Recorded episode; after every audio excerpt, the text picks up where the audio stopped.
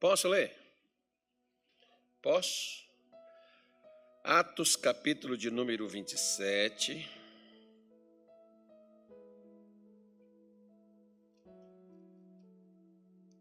Versículo 2 em diante diz assim: E embarcando nós em um navio, Adramantino, partimos navegando pelos lugares da costa da Ásia, estando conosco Aristarco, macedônio de Tessalônica.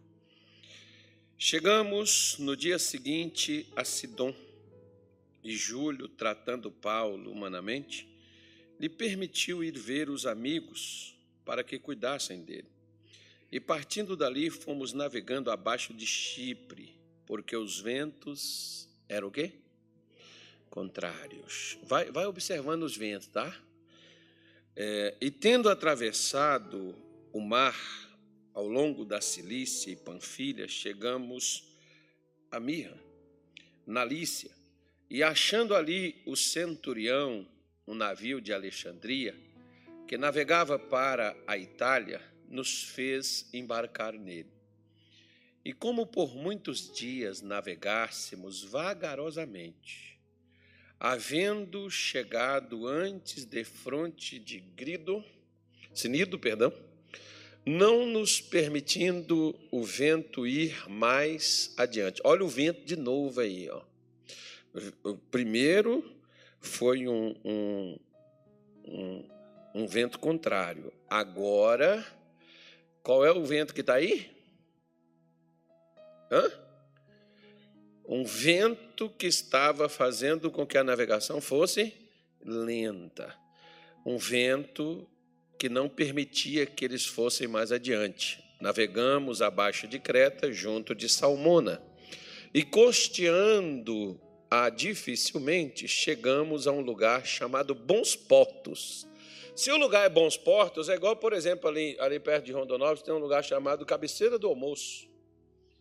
E tem um local é, no interior de onde foi que eu passei, meu Deus do céu, tem uma cidade chamada Boa Morte. Eu que não quero nem chegar, não sei se a morte é boa, de que forma, mas a cidade existe, é verdade mesmo, Boa Morte. Eu não me lembro onde foi, como eu não esqueço da cabeceira do almoço aqui perto de Rondonópolis e essa cidade lá, Boa Morte.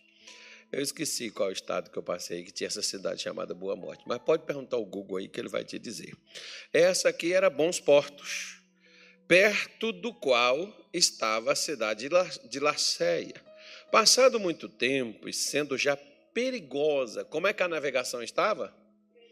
Perigosa a navegação, pois também o jejum já tinha passado. Paulo os admoestava. Admoestar é aconselhar, é orientar, é ensinar, é falar. O que que Paulo fez? Dizendo-lhes: Varões, vejo que a navegação há de ser o quê? Hã?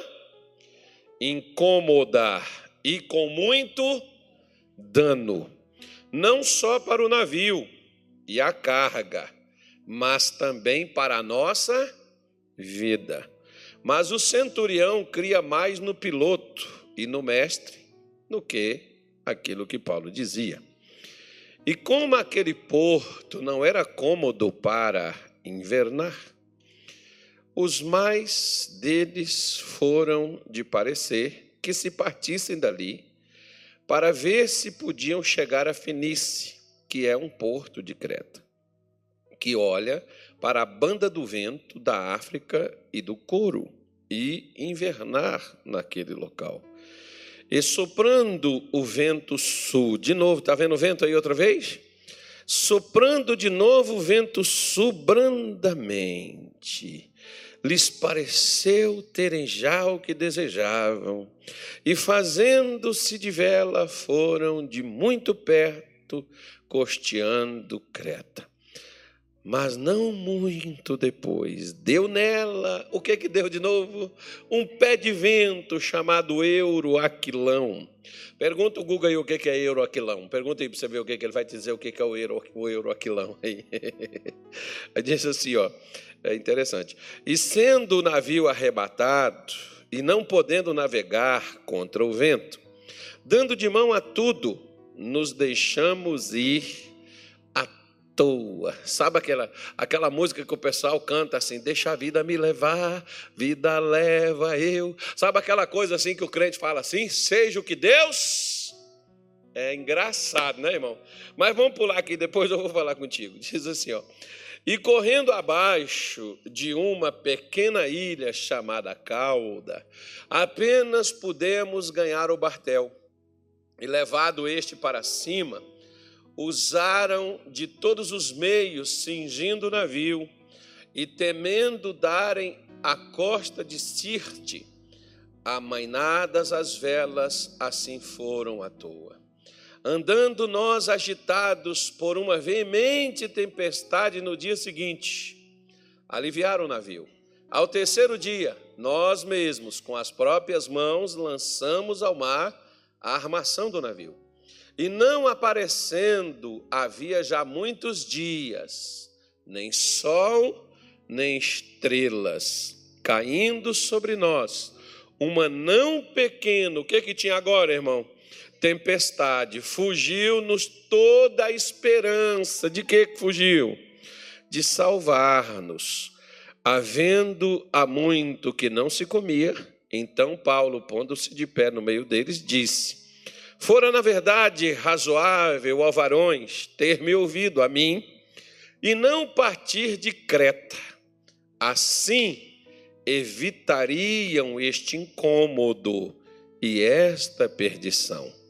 Mas agora vos admoesto a que tenhais bom ânimo, porque não se perderá a vida de nenhum de vós, mas somente o navio. Porque esta mesma noite o anjo de Deus, de quem eu sou e a quem eu sirvo, esteve comigo, dizendo: Paulo, não temas, importa que sejas apresentado a César. Eis que Deus te deu todos quantos navegam contigo. Portanto, ó varões, tem de bom ânimo, porque creio em Deus que há de acontecer, assim como a mim me foi dito. Vamos dar uma parada aqui. Eu fiz questão de ler para você, foram 25 versículos. Né? Eu fiz questão de ler para você é, para nós falarmos, claro que eu não vou falar dos 25 versículos aqui, até porque não tem inspiração para tudo, também não tem tempo. Eu poderia aqui várias, gravar aqui, deixar várias mensagens aqui, que nós teríamos o que dizer de cada um deles. Mas eu quero focar aqui numa coisa hoje. Eu tenho outras gravações sobre esse texto de Atos 27, mas eu quero falar umas coisas aqui hoje com você sobre, principalmente sobre este versículo de número 21, quando Paulo diz: é, Fora razoável, é, ó varões, ter me ouvido a mim e não partir de Creta, assim evitariam este incômodo e esta perda ou este dano. Você sabe que às vezes tem pessoas que, quando acontece uma tragédia, na maioria das vezes as pessoas dizem assim: foi Deus que quis.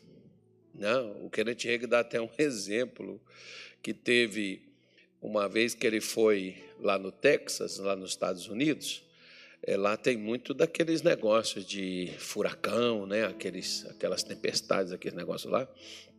E ele foi numa igreja lá, que deu um vento lá e arrancou, arrancou o teto da igreja. Aí o pastor estava fazendo uma campanha né, de doações e pedindo o pessoal ajuda para colocar o teto novo da igreja lá no lugar. E o pastor disse assim: É, irmãos, Deus quis que o teto da nossa igreja fosse arrancado. Né? Não sei se foi Deus, se Deus que quis, ou se foi o diabo que arrancou o teto da nossa igreja, mas nós precisamos de tantos mil dólares para a gente colocar ele de volta. E aí o Kenneth deram a oportunidade lá para o Kenneth Reagan e disse assim, olha, deixa eu falar uma coisa para vocês. Deus tem muito mais o que fazer do que ficar arrancando teto de casa, principalmente da casa dele. Então, Deus não ia fazer uma coisa dessa. O que, que acontece? Paulo está mostrando para mim, para você, que tem coisas que acontecem nas nossas vidas que poderiam ter sido evitadas. Com o quê? Eu tenho falado esses dias que muita gente, por exemplo, eles confiam e esperam muito e depende demais do milagre, de uma aparição e de uma intervenção da, da, da, dos céus na terra. Pois bem, isso pode acontecer? Pode. Como no caso, por exemplo, Jesus transformou água em vinho, que nós falamos aqui no domingo. Mas quantas vezes na Bíblia você viu Jesus transformar água em vinho? Só uma vez, não é? Por quê? Porque existe jeito, tem um processo para você poder fazer vinho. Não é só vinho, não é feito só através de milagre. Tem gente que às vezes, um dia eles beberam uma água ou receberam uma oração né, ou uma visita e a vida deles mudaram. Houve uma manifestação de Deus ali. Na Bíblia nós temos N vezes que isso aconteceu com pessoas diferentes em lugar diferente. Mas você vê Deus também fazendo uma coisa: orientando, ensinando as pessoas o processo que vai conduzir e chegar ao quê? Ao milagre também só que com a nossa maior participação, ou seja, naquilo que nós fazemos. Por isso que a Bíblia diz que Paulo começou admoestando-os, orientando, ensinando-os a fazer o quê? Né? Eles chegaram nesse local, né? esse local chamado Bons Portos, o local não era apropriado, não era um porto aonde teria segurança para que o navio ficasse ali atracado. E eles parassem ali e esperassem um pouco o tempo melhorar. Não, não, não, porque quando é, acontecer, eu imagino, por exemplo, né? Se eles fossem ficar dez dias, né? é, parados naquele porto, o camarada poderia dizer assim: dez dias nós já rodamos tantas milhas. Nós estar, nossa viagem é adiantada para caramba, para que não ficar parado dez dias aqui e correndo risco de perder o navio e perder a carga. Pois é, mas Paulo tinha dito para parar lá e ficar lá e esperar lá. Não teria, né? Perdas nem danos e nem sufoco. Porque Deus, quando Ele faz a, a, a, a obra dele, Ele faz ela completa. Se Ele pode livrar a sua vida, Ele também pode poupar o seu dinheiro, pode proteger o seu bem, o seu patrimônio. Esses dias atrás, por exemplo, teve aquele aquele local lá na ilha lá do, dos Estados Unidos que pegou fogo, né? Aí eu vi um camarada fazendo um comentário que ele disse o seguinte: ele é bombeiro e ele foi chamado um dia para uma ocorrência numa casa que pegou fogo.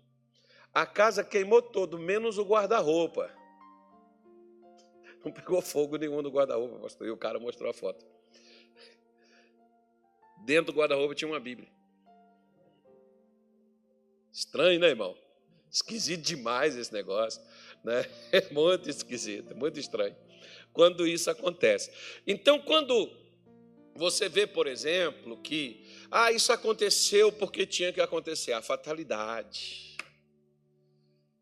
Eu, quando viajo, eu peço para Deus algumas coisas. Primeiro, para mim não estar tá parando na estrada por causa de acidentes. Segundo, para mim não estar tá vendo né, pessoas feridas, acidentadas, as coisas. Eu, eu peço para Deus, para Deus guardar, proteger. Para Deus me livrar dos guardas e das multas. Para Deus me livrar dos maus e negligentes motoristas e não permitir que eu seja um deles. Porque muitas vezes você pode não errar, estar dirigindo correto e a pessoa colidir com você e bater com você. Fazer bobagem lá, como muitas vezes a gente vê na rua e a gente vê também nas estradas isso acontecer. Né? irresponsabilidade, às vezes pressa, sei lá, tanta coisa que às vezes acontece e acontece por uma falha. Muitas vezes o que acontece com a gente está mais ligado às falhas humanas do que propriamente às forças espirituais. Porque aqui, por exemplo, você vê que Deus ele trabalha evitando o problema. Paulo chega lá, mas Paulo era o quê? Alguém sabe qual era a profissão de Paulo? De manhã eu perguntei aqui, nenhuma pessoa sabia. Mas alguém sabe qual era a profissão de Paulo? Alguém sabe? Advogado, médico, engenheiro, dentista? Não, não tinha nesse tempo, né? O que que Paulo era? Qual era a profissão de Paulo? Paulo era fazedor de tijolo. Não, Paulo seria hoje o chamado construtor, aquela pessoa que você chega lá e pode dar aquela empreitada com ela para fazer sua casa. Quem aqui está precisando fazer uma casa? Paulo te ensina. Não, não, Paulo construía tendas. Né? Era feito com, animal, com couro, a pele do animal. Né? Paulo sabia fazer esse trabalho e construía tendas. Naquele tempo as pessoas não moravam em casa. Mas se fosse nos dias de hoje, Paulo poderia ser um engenheiro, um construtor, um arquiteto, alguma coisa assim. E o negócio dele é que ele fazia o negócio e deixava a coisa pronta. E viveu disso, tá, irmão? Não viveu por conta dos irmãos, não. Viveu a sua vida toda, até mesmo depois, quando ele começou a pregar o Evangelho, ele já tinha essa profissão, ele continuou nela, ele não deixou de, de, de viver disso, não. Continuou vivendo disso aí. Agora, o que que um construtor, um fazedor de tendas, por exemplo, entende de navegação? Se não tinha nem o Google, se não tinha o YouTube, se não tinha uma rede social sequer para você fazer uma consulta para saber do que se trata. Porque às vezes, por exemplo, né, tem pessoas que às vezes elas têm uma profissão, e você que não tem nenhuma formação naquela profissão da pessoa, mas você tem uma, co um, uma coisa não, você tem algo muito importante na sua vida chamado Espírito Santo. E o Espírito Santo te usa e te dá orientações de como fazer um procedimento. Muitas vezes, por exemplo, com problemas em algumas causas, injustiça da igreja, e a gente tá, às vezes está no meio, os advogados conversando com a gente, a gente dá a dica, o doutor, ah, eu não tinha pensado nisso. Pois é, pensou, vai lá e ganhou. Né? Às vezes, com médicos, a gente conversando com o médico, a gente fala, mas doutor, se esse procedimento, nunca digo o médico que ele tem que fazer, irmão, a ninguém. As pessoas geralmente elas sabem fazer as coisas, elas não gostam que você dê pitaco. Você não, você não dá pitaco, você dá só uma sugestão. Deixa para ver como se a ideia fosse da pessoa, né? Dá uma sugestão. Muitas vezes eu já, eu já fiz isso quando a gente visita um paciente, doutor, tal tá caso do fulano. E se, e caso é possível, eu já ouvi algo assim, tal. Se fizesse um procedimento, é, existe. Aí a pessoa, olha, eu não, nunca fiz isso, não, não pensei nisso, mas eu vou, eu vou analisar, vou ver isso aí. E a pessoa vai lá, faz o procedimento e salva a vida. Entre essas histórias, deve ter tantas outras por aí. Aí o que, que acontece? Paulo está aqui e diz assim: é bom a gente não ir. Ah, mas o porto não é apropriado para atracar navios aqui de grande porte, como aquele que estava lá. Se der uma tempestade, se der alguma coisa, o porto não vai suportar. Ora, o que Deus te manda fazer e onde Ele te manda ficar, Ele te garante. Como é que Deus vai te mandar fazer algo e vai mandar você ficar em um lugar e Ele não vai lhe proteger? Ele não vai te guardar.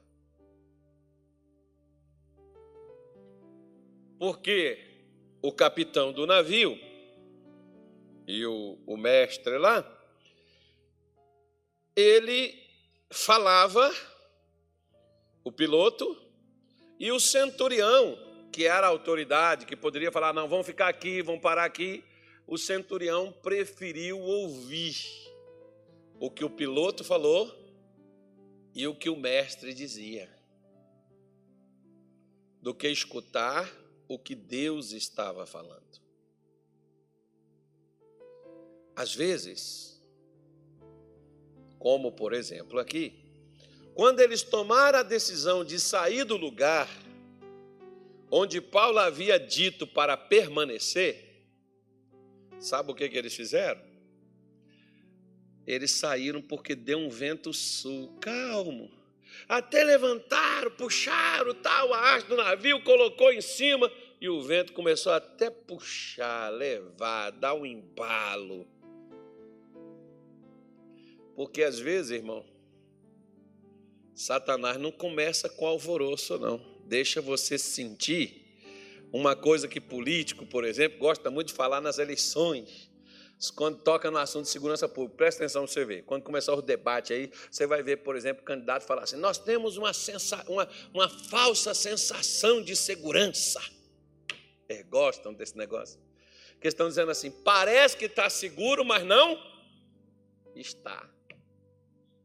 Parece que tem segurança, mas não existe, porque está tendo roubo, está tendo assalto, está tendo morte, está tendo as negócios.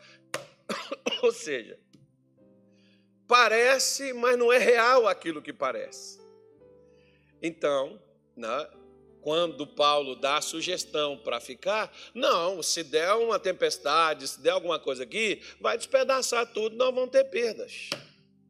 Vão perder navio, vão perder a carga as pessoas pode ser que têm segurança e as pessoas estão seguras e tranquilas, mas o navio e a carga, olha para cá. Uma das piores coisas é quando você dá mais valor a coisas do que a pessoas.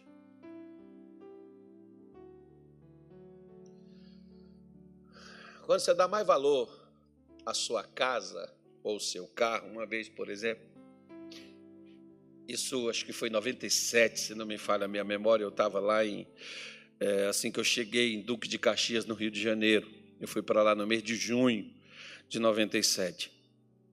E houve uma história no interior do Rio Grande do Sul, se não me falha a memória na época, que o pai comprou um carro, aquele carro da Chevrolet, um Monza, novinho, zerinho, e botou na garagem. O filhinho pegou uma pedrinha e começou a desenhar no carro. A criança pequena, três, quatro anos. E o pai, quando viu aquilo, ficou tão irritado que pegou uma pedra e bateu na mão da criança. E bateu tanto que esmagou. E aí, quando levou a criança para o hospital, ao chegar lá, teve que amputar os quatro dedinhos da criança. E o pai ficou arrasado. E quando a criança veio né, para casa, a criança falando: Papai, não, não, não briga comigo, não. Quando os meus dedinhos crescer de novo, eu não vou mais riscar teu carro. O pai ficou tão frustrado e decepcionado que ele pegou o revólver e deu um tiro na cabeça, suicidou.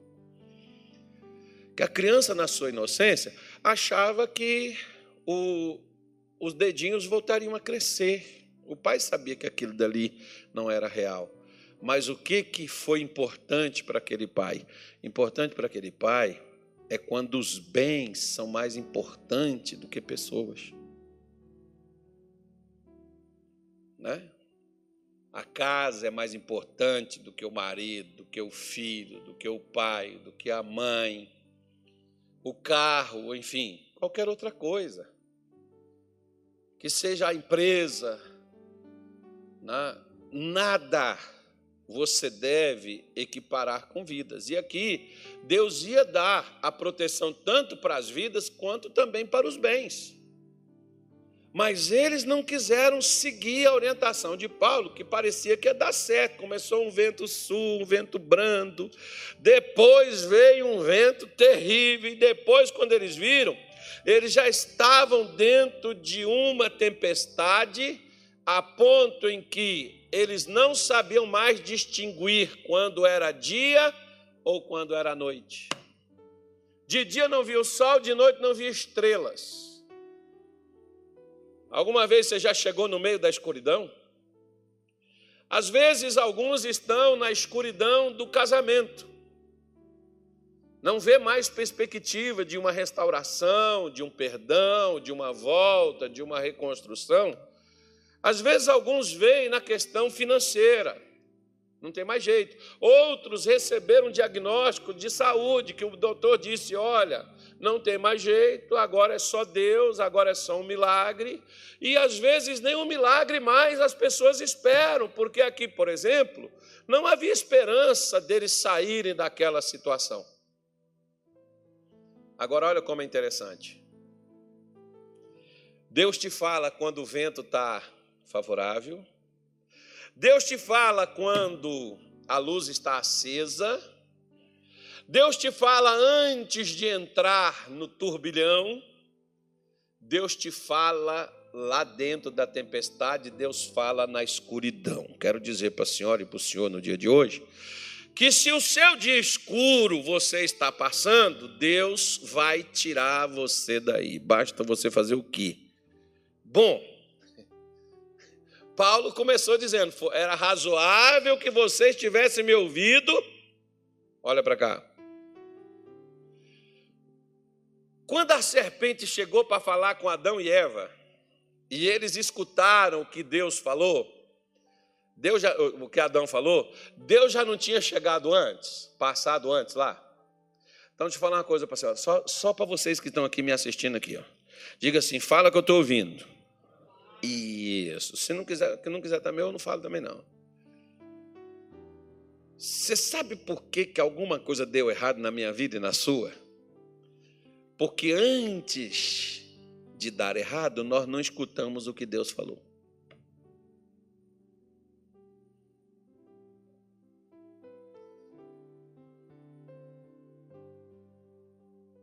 Um dia veio um rapaz comigo e me pediu um conselho. Ele contou um problema, pediu um conselho. Eu disse assim: Você vai fazer o que eu vou te falar? Ele disse: Vou. Eu falei: Então, tudo bem. Primeira coisa, você vai vir prestar conta comigo. Daqui 15 dias você vai voltar aqui. Combinado? Ele disse: Combinado. 15 dias ele voltou, cabeça baixa, e disse: Pô, pastor, não consegui, deu errado de novo. Olhei para ele e disse assim: Você fez o que eu falei? Qual você acha que foi a resposta dele? Não, pastor, eu não fiz. E como é que você quer que dê certo? É? Você acha que um patuá, não, patuá não, patuá é de outra coisa. Você acha que uma água santa, um óleo ungido, uma oração forte, um descarrego, vai resolver teu problema? Você está enganado o que resolve os problemas na vida é posicionamento. Bom, Bartimeu estava na beira do caminho, Jesus parou, curou ele. Ele não estava esperando Jesus, mas ele estava no lugar certo. Se ele tivesse no lugar certo, Jesus tinha parado e falado com ele. Agora você vê João 9, tinha um jovem desde nascença, nasceu cego, ele estava no lugar certo. Jesus passou lá e falou com ele. Porque enquanto eu e você não nos posicionamos, nem falar com a gente Deus vai falar, irmão. Porque o que Deus vai te falar é de posicionamento. Lembra daquele pai desesperado com o filho morrendo, lá de, João capítulo 4, versículo 45 e diante? Pois é, esse pai. Jesus vira para ele e diz assim: é, Se você não vê sinal e milagre, você não acredita, não? Ele disse: Senhor, desce depressa, meu filho vai morrer. Ele disse: Vai, teu filho vive. Jesus foi com aquele homem para a casa dele? Não, porque aquele homem precisava estar posicionado do modo correto. E o modo correto não era Jesus lá, era eles mesmos sozinhos. Às vezes tem pessoas que elas querem que os outros façam para elas o que elas deveriam fazer. Aí você vê que Paulo diz aqui, ó, se vocês tivessem ficado onde eu falei para ficar, a gente não teria nem o incômodo e nem as perdas. Nem do navio e nem de gente, ninguém, ninguém ia perder, não. Porque aqui, por exemplo, perdeu o navio, perdeu a carga, ia perder também as pessoas, e as pessoas só não perderam pela misericórdia de Deus, porque Paulo entrou no, na frente, né? orou, pediu e Deus mandou a resposta e só salvou as pessoas. Porque quando Deus me diz para não ir e eu vou, eu assumi a responsabilidade. Eu arquei com as consequências. Não adianta acusar Deus e dizer que foi Deus que quis, que foi Deus que fez, porque não foi. Esse pessoal aqui, por exemplo, que perdeu a carga, que perdeu o navio, imagina, imagina os milhares de dólares que seria hoje, né, irmão? Naquele tempo, hoje tem, né? Seguro, essas cargas. Um tempo atrás, por exemplo, teve um navio, pastor, que afundou só com um carro importado. Já pensou, rapaz? Se fosse chegar e descer aqui e dar para o povo, não dava, né? Mas como afundou no mar, é carga perdida. Né? E quantos navios aí afundados? E esses, por exemplo, naquele tempo não tinha, não tinha seguro. Né? O camarada ainda perdia ainda o, a, a carga, perdia o navio, perdia era tudo, né? Ficava sem zero bala. Hoje tem o seguro para carga de gente, do navio, de tudo. Tem, vai ter as perdas, né? mas vai ter ó, os seguros. Então, nós vemos que Paulo diz para eles: se vocês tivessem ouvido, evitaria este incômodo e estas perdas.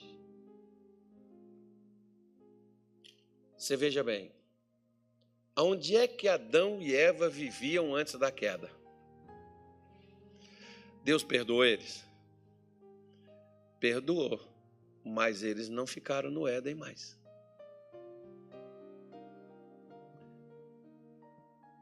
Mas Deus não perdoou? Não fez até veste para eles? Não deu. A, a, a, a, Eva, por exemplo, a Ravá, quando ela teve um filho, ela disse assim: Tive um filho com auxílio de quem? do Senhor. Foi Deus que deu o filho para ela. Ela colocou o nome nele de Caim. Tive um filho com a ajuda do Senhor. Ainda tem gente que diz que o Caim era filho da serpente, mas que foi uma traição de Eva. É, é, o povo é duro, né, irmão? É o povo vê, o povo vê muita fábula. Mas, mas vamos lá. Deus perdoou, não perdoou? Mas deixou no Éden? Por exemplo, Deus perdoou ter ido adiante, não perdoou? Perdoou, mas evitou a perda só das almas, porque até as almas ia para o ralo. Aliás, ia para o fundo, né? Nem no ralo ia passar. Até as almas iam morrer, inclusive Paulo. Agora olha para cá. Olha para cá, vou te falar uma coisa gostosa. Você já viu que você pode estar no lugar errado, na hora errada, com a decisão errada que não foi tomada por você? Hã? Já pensou nisso? Já? Então, hora que Deus ouve quando a decisão não é sua. Porque Deus ouviu Paulo porque a decisão não foi dele. A decisão dele era para ficar lá onde estava, não ir adiante esperar lá. O que tivesse que parar, parasse lá onde estava. Foi a decisão que Paulo deu, mas eles não aceitaram. Deus perdoou o erro deles? Perdoou. Mas a consequência das perdas e do incômodo, eles tiveram que passar. Como por exemplo, Deus perdoou Eva, perdoou Adão. Mas a vergonha que eles tiveram e tiveram que enfrentar e passar, Deus não pôde evitar, não. Então, tem coisas que eu quero mostrar para você que às vezes, lá dentro da sua casa, dentro da sua família, você pode evitar perdas, você pode evitar danos, você pode evitar tragédias. Através de quê? Através dos posicionamentos que você tem. Porque se você posicionar da maneira correta, na orientação que Deus te dá, aquilo que Deus te dá não só vai poupar, não só vai livrar, não só vai proteger você, como vai proteger quem estiver contigo.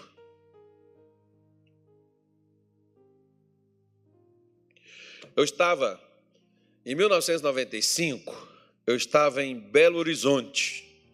Eu morava lá no bairro Nova Floresta, perto da igreja de São Judas Tadeu, todo dia 28 de cada mês é uma bagunça do caramba. Trava tudo, enrosca tudo, fecha tudo. E naquele tempo eu não tinha carro. Andava de ônibus. E eu levantei de manhã cedo, 5 horas da manhã, porque eu tinha que estar lá em Venda Nova. O culto lá era às 8. Eu tinha que pegar ficar esperando o ônibus para poder ir lá para o bairro para poder fazer culto, que eu era pastor lá nessa, nesse bairro da cidade, bem distante do centro. Aí eu cheguei e sentei no ponto do ônibus com a minha mulher e os meus dois filhos, os primeiros dois mais velhos, e já, já tinham nascido. O outro nasceu já em 2001. Aí eu estava lá, sentado no ponto do ônibus, e me veio no coração: levanta, pega a sua família e sai daqui. Vai para o ponto lá na frente, o ônibus não vai demorar a passar.